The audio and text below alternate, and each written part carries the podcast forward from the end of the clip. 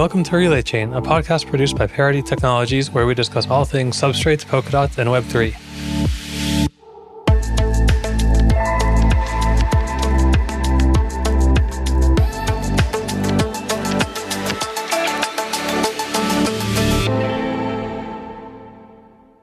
Today we have Anna and Deirdre from the Zcash Foundation. Welcome. Hi. Hi. What brought both of you to the Zcash Foundation in the first place? So I might start. Um, yes, actually, I'm doing an internship with the Zcash Foundation. And it was actually last year ZCon where I was talking to the Zcash Foundation and I was like, oh, I'm I'm really interested and your work is great and, you know, maybe. Um, and so this is how I ended up with the Zcash Foundation. And I'm happy I and am doing this internship actually. Okay, so so what brought you to ZCon last year? Actually, it was um, I think originally a meetup, and then just my cryptography stuff that I was doing and my master thesis that I was doing, um, and I was like, I need to talk to those people. So actually, I was a scholarship um, attendee last year, and I was happy that the Zcash Foundation has scholarships available for like people like me or like other people who are interested. That's that's really awesome. Um, for myself, I was interested in uh, specifically post quantum cryptography for the past few years, basically as a hobby, because I was getting more and more into security for my like real day job. But my real day job was not related to cryptography at all.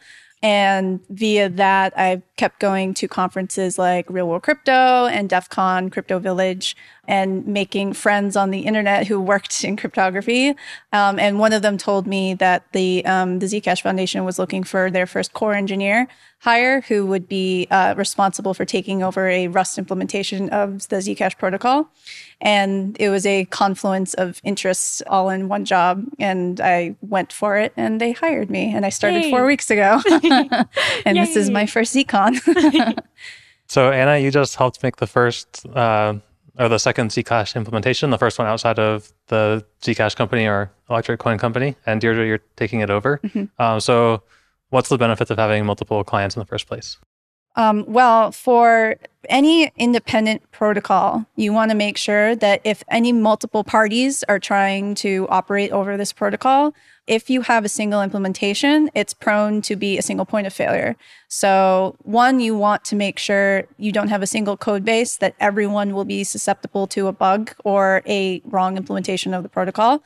But two, if we want diversity over what running that protocol means, in a more general sense, not just a security implementation sense, having more than one implementation is a very good idea. So, for example, um, the deployment of TLS across the um, web ecosystem to secure anything over web traffic or you know internet traffic in general, there used to be the I don't know if it's still true, but a lot of implementations were consolidated around a very few number of implementations of TLS, such as OpenSSL.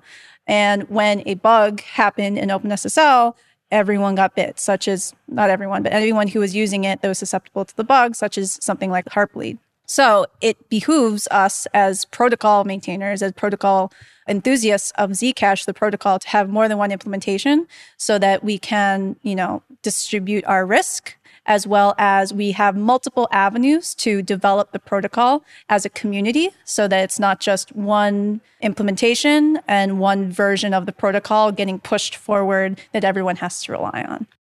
Yeah, just in general, like decentralization with only one protocol implementation is kind of ironic. So that's what we try to not do. Um, so that's decentralization with decentralized kind of protocol implementations is what we want to achieve. You guys gave a talk yesterday, and you talked about getting the community involved in the project. But then we had these breakout sessions in the afternoon, and like we were in different ones. But in mine, some people from the Zcash Foundation mm. weren't even aware that the Zebra client was open source throughout its development, and so Oh. they weren't oh. watching it. Mm-hmm. And so naturally, my next question is like, if the people in the Zcash Foundation didn't even know about it or follow, like they knew it existed, but they didn't know it was open source yet, like what are your plans to get the community engaged? Well, for me, I think that the reason that that was true is because we didn't have any engineers or technical people at the foundation who were ready to, you know, take over a project like this when it was like done. We have, you know, given grants to other engineers and other developers who would either continue maintaining those projects after they were, you know, done, um, air quotes done, But this is, I think, one of the first situations with the foundation that a project was done and handed over directly to the foundation. Um, so for the future, I'm basically on Twitter all the time. so I will be like uh, soliciting people to try out new versions, try out new implementations of zips as we upgrade to uh, the new network upgrade pipelines for at least for the immediate future. We will be explicitly advocating to people to go to our open source repo on GitHub, download the code, try to build it, and then eventually we will be distributing packages and binaries and things like that and try them out for us because we are still a small team and we are trying to serve a large community. So we need the help of the community to help us make sure that we are adequately serving them with this implementation. So now that we have a full-time person whose job it is to do Zebra and, you know, push it forward into the future, I will basically be like explicitly asking for help in many different avenues, including ZCon, on the internet, on GitHub, so on. Okay, so follow Deirdre on Twitter. Yes, um, I am at Durum Crustulum. Um, I have an avatar of a chicken wearing a helmet, which is actually amazing. It's like on all the platforms you have the same avatar, so it's yes. nice. You know, we have also another. We have the Rocket Chat, yes, um, which is also nice for everybody who's like actually like contributing at some point and is contributing to this open source project. Um, they can ask us questions in the Rocket Chat, which is um, the channel is called Zebra Dev. And actually, it's nice because there's also all the Zcash wizards um, also there. Um, so you can like, there's also a lot of questions just in general about Zcash, and there will be questions about Zebra. And so, yeah, I think there you also have a avatar of the like the chicken with the hat, yes. like the helmet is also there. okay, well, we'll make sure to put links to all these things. Yes, please. The, Thanks. In the show. Thanks. Um, so now that we've handed over the client from Parity to the Zcash Foundation, what's the state of it? Like, what can it do and what can it not do yet? Well, technically it is alpha software because we the foundation just you know took ownership of a large pile of rust i think like most blockchain software like bitcoin and ethereum like it's all alpha software okay anyway. well just to make it explicit this is alpha software we're still you know making it ready for us the foundation to explicitly tell the world like okay go run this on mainnet put money into it and that sort of thing. So for my first four weeks with the foundation, we were prepping for us to take ownership of it and rename some stuff and basically turn it into Zebra, at least from a branding and kind of community standpoint, uh, but also setting a lot of continuous integration, deployment, and analysis infrastructure. Currently, we are using a GitHub Actions pipeline, but we that's still not available to us as a, a, GitHub org. So I'm still waiting to see whether we can do that in the future. But we're also trying to make these builds faster and trying to get a better fuzzer test suite so that we can do um, randomized analysis and testing of the software. And that'll take a little bit of time for us to you know, generate tests that'll touch a bunch of code.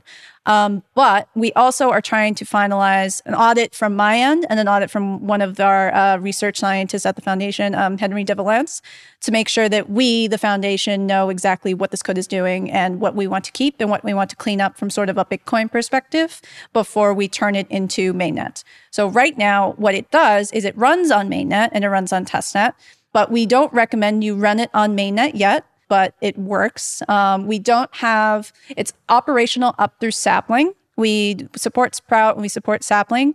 We are targeting to get uh, implementation done for the Blossom uh, network upgrade by October when it's supposed to turn on, um, but we haven't started that work yet. We plan to go um, to release 1.0 before Blossom is uh, implemented, but that's a tentative plan there's also like plans on like the RPC um, yeah. things. Um, maybe like the whole structure is going to be like we think about how to improve in general like RPC things. And for now, you can do like Bitcoin uh, based RPC, um, and we're like thinking to extend and to change that. Um, so this is also what we like call like for example wallet developers to do is to talk to us about RPC. So if you tuned in and you do something where you need RPC um, stuff, let us know but and so this is something we are like thinking about and going to do. So when you say run, like it can obviously sync blocks, but like can you send transactions, shielded tra- or transparent? Um, yes. Can you do everything? Uh, yes, as far as I know, you can do everything. Okay. but so, we're we're not recommending that you do that except on testnet for okay. the time being. Yeah. Um, we don't have viewing keys yet, but neither does Zcashd, to my knowledge. So, yeah. Viewing keys for what for for sapling. For Okay. shielded. Yeah, for shielded shielded transactions and sapling. It's been a while since I ran Zcash D. It was before sapling, Okay. but I know I was generating like um, the viewing keys and stuff Oh, before okay. that. Then um, okay. Then but I haven't wasn't informed. tried post sapling. Okay. So I'm I'm out of the loop. Uh, Yeah. But it's basically also just nice, like syncing, seeing how you actually like see what, what's happening and also knowing that there is a second node implementation. Yeah.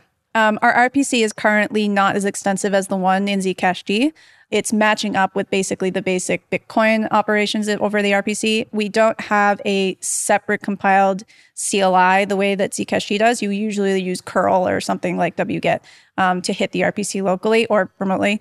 Part of our goal is to work with, especially wallet developers, and see what they need from our RPC but not necessarily add every single little thing that people might think might be useful sometime down the road. We want to keep it useful, but also like terse because the more methods that you support, the more complexity um, in the parsing layer of your RPC.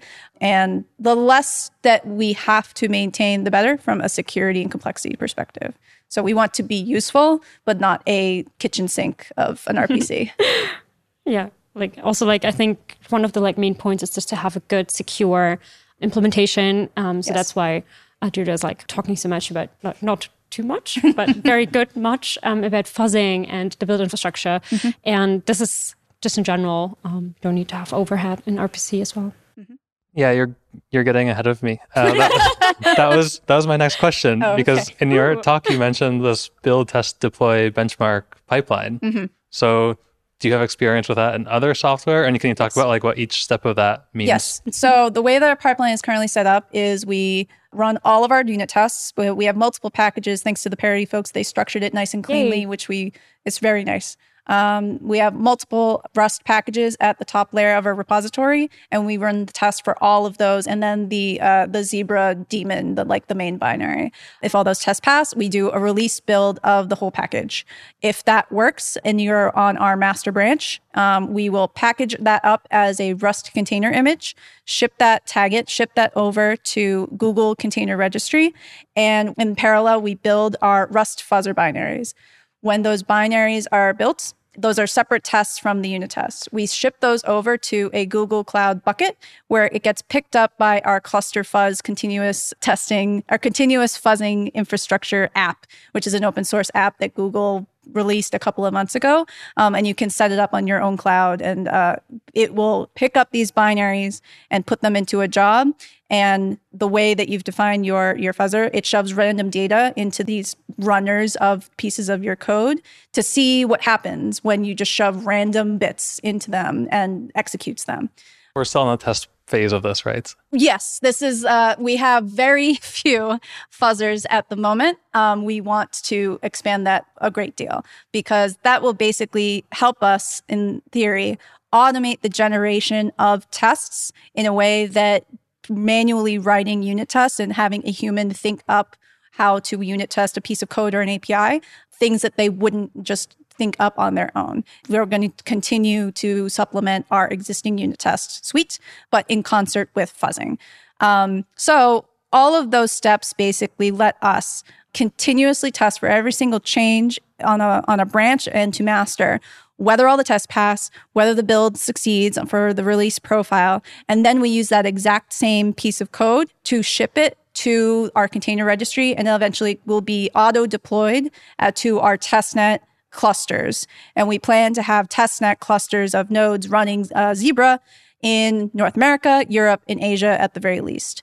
When we have our specifically released, you know, 1.0 or like major releases that we actually tag and say this is 1.0 or 2.0 or the, the release with Blossom support or something like that, we will automatically be deploying those to run on mainnet as well and have clusters hopefully all over the world to help supplement the network. Do you test with testnets of Zcash D and Zebra at the same time? Not yet. This is a goal. goal also like integration testing and also like comparing those um, is like a goal that um, we need to like achieve at some point Yeah. um, yeah but also like i wanted to add are we going to have then clusters of zebras, which are going to be zeals? Yes. We're going to have Zeal North America and Zeal Europe and Zeal Japan and stuff. so if anybody's like, um, yeah, listening and does not get the joke about the zeal, that's the mascot of the Zcash Foundation. Our mascot is a zeal, which is a group of zebras. So there we are with clusters of zebras. yes. Welcome to ZCon. um, so when you get to like the benchmarking phase, what are good benchmarks for a client? And also like an individual build, like on a single machine, versus a benchmark for clients connected to each other. Right. So for our builds, it's a little bit of what your actual runtime restrictions are. So for us, in doing everything in Rust, um, I just rhymed. Um, our builds by themselves with everything cached locally are a lot faster than say the Zcash D builds because a lot of their code is C and plus C and C plus plus, um, and a little bit of Rust cryptography in there. Um, that thank is thankfully mostly due to Rust and Cargo being quite excellent. Um, and then on top of it, it's um, how you are distributing your packages, like how you're deploying it, how you're building it for release, and things like that. For us, we're doing it right now all in Docker images and containers. And the fact that the resulting builds, the, the artifacts and the binaries that we actually release are quite large. They're three to four to five gigabytes of just stuff that we build to actually spit out our uh, our zebra binary. Moving that around between clouds over the internet pipes uh, can take a while. So i was able to get our builds down from you know 40 to 50 minutes in a kind of smart cached travis ci uh, build. Um, nothing changing nothing else about um, how we cargo test and cargo build release. To 25 minutes uh, on a branch change with a small change. So that was very nice. And a lot of that is shipping bits around on the internet. So there's probably like 10 to 15 minutes of that that we can shave off if we didn't have to move gigabytes of data around on the internet. And then in terms of benchmarking, you would like to see how fast it takes for you to validate proofs, to validate generating of your keys, to validate as much as you can that is independent of changing blockchain or public data that comes into your implementation. So, for example, you would like to test with constantly held parameters, I guess, into these benchmarks. So if you are always benchmarking your implementation against a constantly changing blockchain, your benchmarks are going to vary because there's activity that you can't control happening on the blockchains. Like people might be shoving like tons and tons of data into certain transactions in certain blocks. So one time you run your benchmarks and they're really fast, and then the next block gets mined, and you're just like, what happened to my benchmarks? So as much as you can, you want to structure them independent of the blockchain changing. So you might snapshot the blockchain if you need to bench like processing of blocks um, and not necessarily running proofs on them and then you run your benchmarks. And then if you decide to upgrade to a future snapshot in the future, you will have to adjust your benchmarks to take account for that and just be like, oh, we can't compare our results from the past to what we have now because you're you've completely changed your set of assumptions of what you're testing. This would be like two different builds of the client, so yes. or two different versions. So you could say like, okay, how do these two compare if we have like this state and then like yes. we just flood the mempool with all these transactions how fast do they deal with it yeah yeah okay and an entire network how do you test that um i don't have a good answer for that yet because i'm a little bit new into benching like a multi-networked protocol implementation. I have a little bit more experience of just like a single peer to a single peer, such as for TLS or something like that. Um, we'll see. I have a feeling we're going to be running experiments of like a cluster of a cluster of zebras, a zeal, and you know, try to have a standalone experiment of them just trying to overload each other and see when they fall over and see like if we can like auto generate blocks or transactions of like maximum size or something like that and just saturating the peer to peer pipes and see what happens. And that's less of a benchmark. It's more of like a load test of like what Zebra can do. And then if we kind of have benches or I guess standards of like what we expect Zebra to behave, we might set up a integrated test environment of Zebras and Zcash D instances and see like if we're trying to do this behavior with Zcash D, does Zcash fall over, or are we the are we the bottleneck? Is Zcash better than us? We'll see. So that's one way to trust that. Yeah, very much. And also, we can like think at some point have a look at the um, testings and like timings. Mm-hmm. Um, they have like a whole website up with like you know uh, green, red, orange structures. I don't think we need like we will see um, how necessary that is and like how helpful that is. Um, like from development perspective, I think very much helpful but maybe like users they won't like check every day.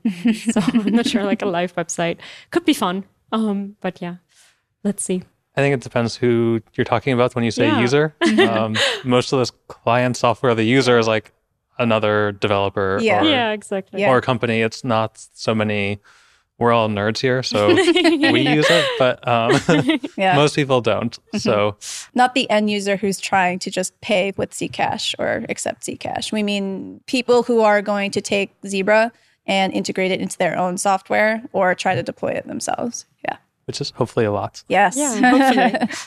uh, so on the roadmap, Blossom is next. Yes. And can one of you talk about what are the like the main features and upgrades in that? So there is a single zip in Blossom, and as opposed to Sapling, which was like a major overhaul of the proving system and so many efficiencies and new curves and, and all sorts of stuff. Blossom has a single zip.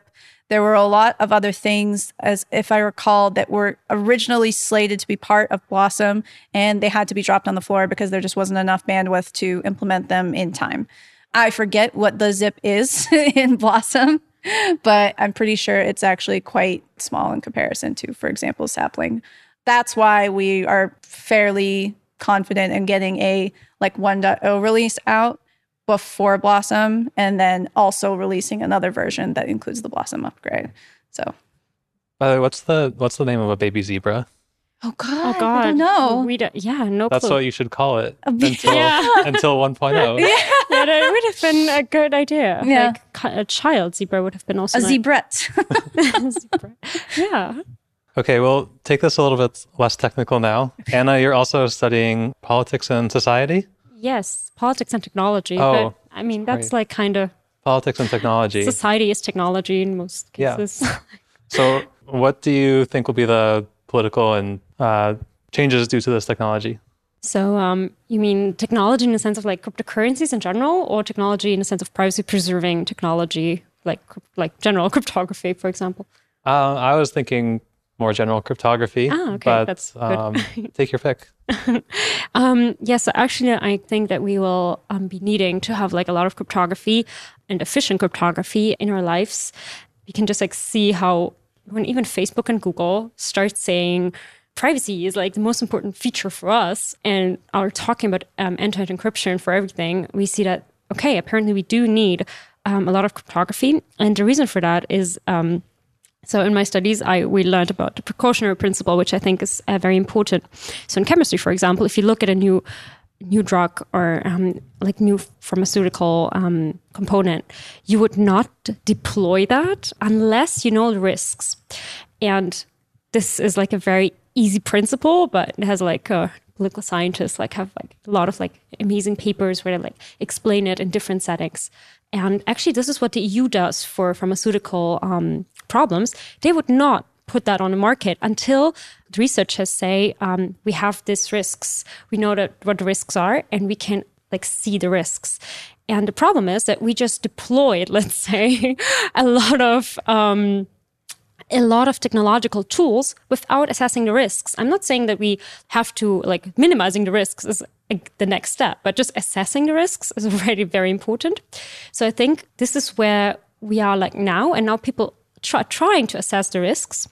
And when they assess them, they like also think about how to increase or like decrease in the setting um, the risks. And this is where we are going to need a lot of cryptography. And what I'm very excited about is that actually the cryptocurrency sphere is like talking a lot about zero knowledge proofs because of Zcash. And so a lot of like people who would like who are doing like Ethereum things, for example, are like interested in zk snarks and STARKs and like what's the different to bulletproofs and do we want a trusted setup?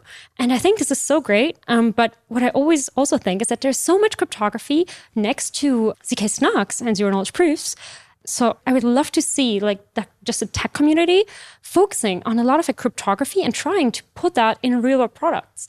So have homomorphic encryption, for example, and like cool new signatures and multi signatures and also like all the post quantum things happening and we need to like deploy like deploy uh, haha, that into into more like tech products to like get society to not like suffer under the precautionary principle which we don't like hold up to yeah i think like even if the cryptocurrency thing completely goes away there's going to be a huge net positive just because of Yes. the amount of Yeah. money that's been thrown at like cryptographic research Yes. yeah Yeah. absolutely That's one of the things that the foundation is well, part of their mission is that one, we are supporting Zcash, the protocol and, and the Zcash community, but also privacy technology research in general. So, like Harry, um, uh, Henry de Valence, one of our uh, research scientists, is doing a lot of research in secure implementations of elliptic curve groups, prime order groups. And that technology can be used way beyond anything related to cryptocurrencies or privacy. It can be used in any usage of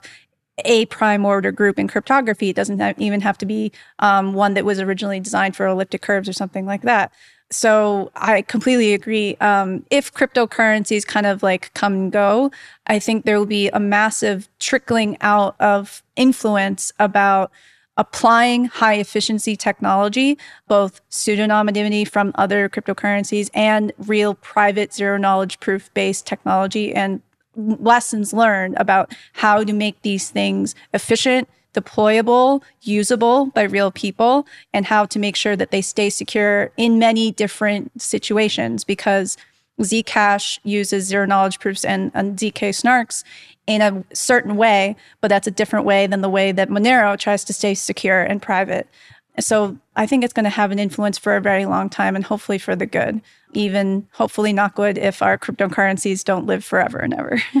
which would be very sad. But also, what I was like thinking when you were asking the question of like how society should perceive or not perceive um, cryptography and like how how cryptography influences um, society. I was thinking that um, actually, like recently, I was talking to um, a professor and and who's not that much research in cryptography, but just in general privacy.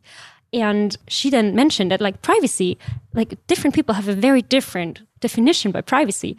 And when, when she said it, it, I was like, yes, true. Like I perceive privacy as like absolute confidentiality and data minimization. Like if some part of my, my data is like leaked, I'm like, oh no, that's so bad. And I think how to minimize the data. But she mentioned that a lot of people perceive privacy as control over the data. So Yeah. they, they're fine with sharing data as long as they have control and they know what's happening. for example, their medical information. They have they Exactly. have to share it, but they re- really want control of whom to whom and when and t- t- they, that they actually share it. Exactly. And cryptography enhancing like the first definition of like privacy is confidentiality. Whereas I think we can use like tons of cool cryptography to help everybody who's like thinking privacy as control and who thinks "I- it's fine for me putting this picture up on like a social network. And I want to help those people as like we want to help those people, I think, um, as well. Yeah, I talked about this earlier um, with Amber and Patrick from Clovyr that like there needs to be a lot more privacy by default. So you can still give people the option like if you don't care about privacy or if you don't want it, you can undo it. But right now it's like if you want privacy, you can uh, actually achieve it to a reasonable level, but you have to have a lot of technical skills. Yeah. Mm-hmm. And so making that the default in applications And is even really important. even if it's not about technical skill, it's not the default, and so a lot of people don't even know about it. Period, or they won't use it because they just do the the golden path, the first thing that they're presented, and that's what they get used to. For example, Venmo payments, you can have them all private, and you know no one knows about it except you and the person you're transacting with. It's not end to end encrypted or zero knowledge proofs or anything like that, but it's just not out there in public for all of your, you know, connections to see. But people don't realize that they are public by default. They don't realize there's an option to make them private at all. Similar, uh, Facebook Messenger has end to end encrypted with the Signal protocol private conversations. I have a feeling a lot of people don't know that that exists. Um, you can use that from your mobile device to your mobile device. You can't use it on um, the web browser implementation of Facebook Messenger, but it exists. It's very secure. They even have um, excellent cryptographic features to let users report abuse via uh, end-to-end encrypted messages to Facebook, and they, Facebook can't. You basically unwrap a message to prove that it came from the person that you're reporting against. It's called message franking that I don't think I've seen in any other end-to-end encrypted messenger. And I have a feeling it's not as well known that you can do this on Facebook Messenger and Facebook Messenger is huge.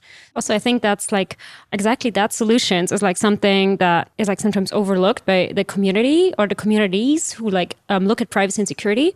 So because like a lot of people are like, oh, you know what? Like don't use like the social network, don't share, you know, this photo.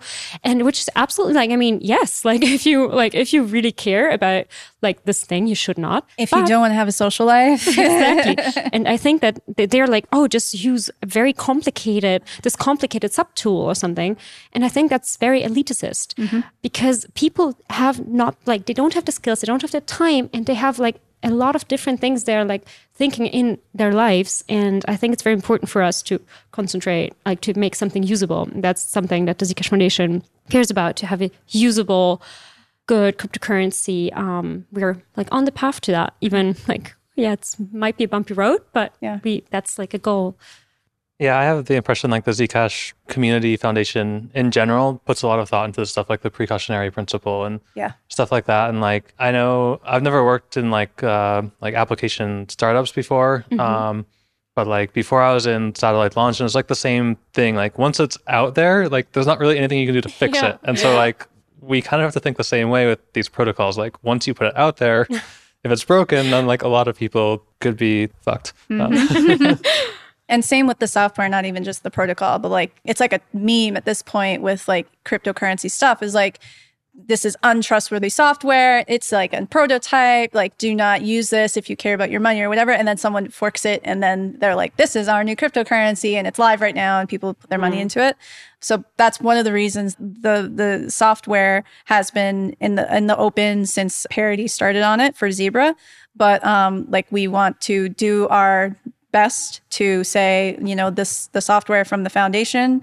Um, we want to make sure that we trust in it before we say people put your money in it and call it 1.0 and, and say like it's live, it's like official. Yeah, with this governance stuff and like the, I mean, we talked about cryptocurrency maybe dying, but one of the, I don't, for the record, I don't think it's actually dying. I think no. we're just in a little bit yeah. of our own little world, and so we're always like afraid that our cool thing is gonna die or something. Um, but one of the nice things is like, I mean, we talked about TLS earlier, and like you get a bug that affects everybody. The cryptocurrency can actually provide an incentive for people to work on it. Yes. Uh, which like these other open source protocols, you're just kind of counting on some guy doing it on the weekend. Yeah, and like for the case of OpenSSL, the project, it had like one or two people working part time as like the people who were maintaining it, even though major corporations all over the world were like extremely relying on it for years. And only when Heartbleed hit did people realize that they were undermanned, even though they were a critical part of inf- internet infrastructure. Now, OpenSSL as a project is a completely different beast. They have so much more money, they have so much more staff, full time staff who maintain it, and they've completely cleaned up their code, their documentation. There's still stuff to fix in OpenSSL because it's a large, complex C code base, but it's it's worlds different than it was when Heartbleed happened. Luckily, in cryptocurrencies, we we have all these different structures to finance both the projects and to incentivize people to work on them and to keep them safe and make sure that they're secure and also to make sure that they're fast because otherwise people won't use them and and so on and so on. Yeah, so quantum security. Um, okay. yes. One of your passions, Deirdre. yeah. Typography is my passion. Also, post quantum cryptography. so, what is the threat of quantum computing? Because most people think like you break the private key and that's it. But like, what is like the real threat model? The real threat model of uh, a sufficiently large, efficient quantum computer coming online mostly is people logging traffic or other encrypted or protected by asymmetric uh, cryptography in some way, logging a bunch of your data over time right now. So, like, you can just sit on the internet backbone, for example, and slurp up a bunch of um, secure, like, well, I guess for blockchain, you keep the blockchain history forever and ever. But in the case of, for example, TLS, um, your connection is uh, secured, established by doing uh, a asymmetric cryptography handshake, such as elliptic curve Diffie-Hellman. Um, and then from that, you derive a symmetric key and you use that to encrypt all of the messages that you exchange over that channel. And then you break the connection, and that all of that data should be poof. Everything that went over the wire should just be thrown away in the bin, right? But if you're sitting on the wire and just recording all of the encrypted traffic, including all the handshake messages, you can just stick them in your very large database in your data center in Utah that is being funded by the federal government and just save that for years until you bring your very large efficient quantum computer online. When you do that, there are multiple quantum attack algorithms for um, elliptic curve Diffie-Hellman and other pieces of classical cryptography, where classical cryptography is everything that we're using now in the real world, including pairings, um, including any kind of Diffie-Hellman, uh, except for supersingular isogeny Diffie-Hellman. Um, and there are attacks against symmetric, symmetric cryptography, such as AES, but they're far less powerful. So the threat model is anyone who can afford to buy or build a sufficiently large quantum computer to efficiently run these algorithms who has something to attack, such as a store of protected data like TLS connections or public data like a blockchain. And then they train their quantum computer to run this algorithm against a key exchange specifically to break the uh, private key of an elliptic curve uh, public private key pair or other kinds of Diffie-Hellman um, or a signature um, or something like that. And then they're like, "Ooh, cool! I can decrypt all of that traffic that was encrypted uh, underneath this uh, this key exchange." Or, "Oh, I can uh, break." Any part, so if there are parts of the sapling private transactions that rely on doing an elliptic curve uh, Diffie-Hellman key, key exchange, uh, not, not a key exchange, but they do a handshake. Um, if they can break that part and they can break the pairing part and they can break all these other parts, then they can decrypt your your encrypted notes and things like that. So they're not going to become efficient enough to buy one and put it in your house for a very long time. But the way that the research is going amongst the many physicists and computer architects and scientists and you know th- theoreticians who are working on this across the world who are getting a lot of money invested into this such as at ibm and google um, and other companies like d-wave is someone who has a target a collection of data that is possibly high value, either it's a bunch of TLS connections or a blockchain or something similar. Or if they have a single high value target who they, you know, intercepted their hard drive or their phone or something like that, they can train their computer on that. The way things are going, it's there's a meme among quantum computing that quantum computers have been 10 to 20 years away for 10 to 20 years and they're not quite there yet, but they're never stalling there's never a lull in the progress between we can break you know we can factor a um, 15 like we can we can factor a composite of two primes except that composite is 15 and we factor it into three and five. Like ooh. Um, but we've got 50 to 100 physical qubit quantum computers now, not D wave uh, quantum annealing computers, but like real qubit computers now. And it, the progress keeps increasing. It's not Moore's law increasing, but it's kind of getting there instead of like the number of qubits doubling on a, on a, on a processor every 18 months, which is about what Moore's law used to be. I think it's about every two years at this rate. So that is the threat from quantum computers. I would say don't rewrite everything and throw it out the window and hide under your bed now, but don't keep your eye off the ball for the next 10, 20, 30 years. And don't put your private data just encrypted and put it in a public place because you have to assume that will be broken. Yeah. So, one of the things that people are trying to work on when trying to develop quantum new quantum resistant cryptographic systems is we actually have a lot of theoretically quantum secure systems like 1 million bit RSA. Like that is quantum resistant. Like you are not going to train your quantum computer against 1 million bit RSA but no one will use 1 million bit RSA, not in a, uh, you know, a blockchain, uh, private blockchain implementation, not for TLS. Maybe if you really, really need to keep something secure right now and like encrypt it and like put it in a vault or something like that, you could use 1 million bit RSA and that would be fine. It's a one time con- computation and maybe a one, one time decryption far in the future, and you would probably be safe. We need to figure out, and there's a lot of vigorous work going on in this area, efficient, time efficient, and space efficient quantum resistant algorithms that can be used to drop into the applications that we use cryptography in now. So there's a lot of interest in replacing key exchanges and signatures. There are many avenues that people are approaching um, with pluses and minuses. Sometimes they are very fast, but they're huge uh, bytes on the wire, or vice versa.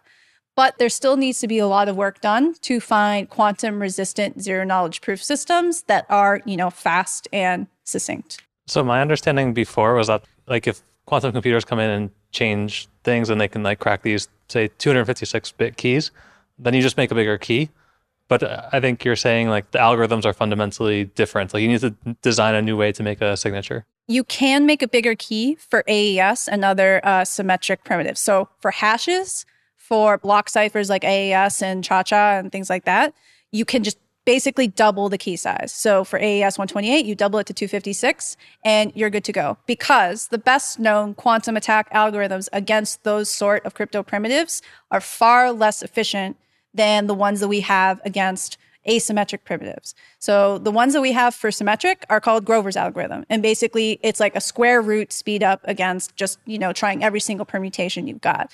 So that's why it doubles from 128 to 256 because you have to account for a square root speedup. For asymmetric algorithms, for anything that depends on the discrete log problem or factoring, which includes RSA, Diffie-Hellman, elliptic curve stuff, Shor's algorithm and variants of it are the biggest threat. And they basically, it's not a square root speedup. It's, I forget what it is, but it's, it's much worse. it's like if you double it, you're that's not going to take it into account. I think it's like it reduces it by like a factor of 10 or something like that. Um, it's ridiculous and I don't have the numbers off the top of my brain. Um, you need a fundamentally different primitive or math problem uh, to base your asymmetric cryptography on to be resistant. Because, so for example, the leading candidates for uh, asymmetric key exchange include lattice based cryptography, things like ring uh, LWE and other variants.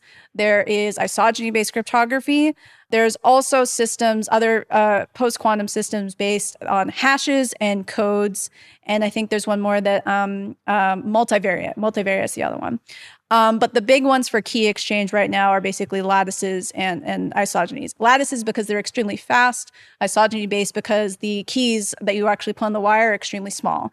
Those are based on fundamentally different mathematical assumptions that are assumed to be difficult for quantum computers to attack. And by difficult, I mean we have not discovered a quantum algorithm that we run on a quantum computer that is efficient against trying to break these cryptographic systems.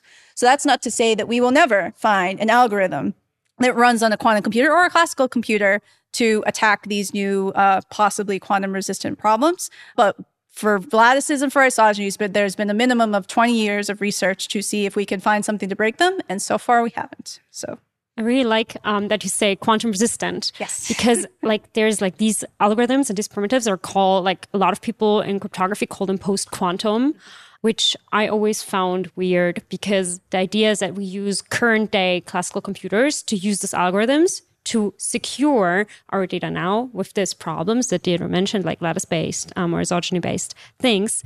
And this is called post quantum because it's secure in a post quantum world against quantum computers. But I think quantum resistant is a much better term. Quantum quantum algorithms, though, are actually algorithms which use quantum computers yes. to secure your data. Yeah. And Funny. people are working on quantum computing, not just to try and break all the cryptography we use today. Quantum computing theoretically will be very useful for simulating complex processes such as protein folding, which can be very useful for medicine and pharmaceuticals, um, for fluid dynamic simulation, and for weather simulations and nuclear physics simulations. Things that we throw lots and lots of data center compute at now and do okay. But if we can get a quantum computer who has like this fundamental quantum physical kind of interactions that are more closely related to these systems that they're trying to model and process. That's a bigger reason that people are trying to develop these computers, not just because they, haha, they're stealing all your data and stockpiling it and, you know, trying to decrypt it later. And like, they're not trying to like attack all of the, you know, cryptocurrencies and steal your data. That is not a wise investment. It's like, oh, we're just going to invest in quantum computing and like break all the blockchains there may be certain parties that have three letter acronyms that are trying that have this sort of purpose in the back of their brain but that is not generally where most of the investment in the broader community business community seems to be it seems to be for these other more generic purposes So yeah, should we turn the Zcash Foundation to a quantum uh, organization? no i don't think we have that much money or No. expertise no, but as you like see, like the Zcash Foundation itself is like we're like everybody's like very keen on like any kind of cryptography, and we're like interested in what's happening. Um, Yeah. so don't worry, we're not going to do now like quantum computer stuff. We're just interested. yeah It's like really cool. I mostly want, I like, for example, we had a speaker here at the end of the morning session here at ZCon One, um, where he was discussing a new result about a different construction of uh, Snark that is based completely on symmetric primitives. So it's all hashes and other, you know, random oracle stuff. So that means that uh, theoretically it is completely um, quantum resistant to all known attacks. So we have other snarks and starks, uh, well, not starks. We have other snarks, but they're all based on classical asymmetric assumptions at the moment. Things like pairings that are used in um, sapling and stuff like that. Um, there are starks, which are not used in Zcash, that uh, are also theoretically uh, quantum resistant because they're also completely based on uh, symmetric primitives. But to have another one with a good security proof behind it is very exciting. So part of my interest at the, the foundation is to keep an eye on the evolution of zero knowledge proofs that may be quantum resistant and see how they may be applicable in a in Zcash as we evolution, uh, evolve the protocol itself or in a similar kind of Zcash adjacent application, either in a cryptocurrency or the privacy technology, um, if they prove to be efficient and useful now. Because if they are similarly fast, similarly succinct as what we're using now that's all classical based, I see no reason to experiment with that adoption um, of a possibly qu- po- quantum resistant primitives. So we'll see. we'll see how it goes. Yeah. Is there anything else that you guys want to talk about? Actually, just like, how is it at Parity now? Is there a huge duel between two podcasts, Joe? Like, do- Uh, I don't think so because this was Fred's idea. Um, okay. very good. so Zero Knowledge started like two years ago, Yeah. and Fred was like, "We should have a Parity podcast," Yay. and uh, everybody ignored him. So he, uh, he and Anna just were like, "Okay, we're we're going to start it ourselves." And then two years later, I think Fred said again, "We should have a Parity podcast," and we said, "Okay." Um, and we're actually using Fred's personal microphones and recording equipment. So Hi, Fred. Thanks, Fred. yeah, Thank thanks, you. Fred. Um, I don't think there's too much of a duel here. Otherwise, Okay, he wouldn't have given them to me. Well, I just want to say good. thank you, Parity, for giving us Parity Zcash now that we're calling it Zebra. Without you, we wouldn't be where we are. We, yeah. Big thanks. Yeah. yeah, thanks to you guys for coming on and for ZCon. It's really fun. yeah. Yay. And it's an exercise to the listener to go look up the name of a baby zebra. And tell us. Yes. Later. Send us back. Yeah. Yay. Thank you very much. All right. Thanks.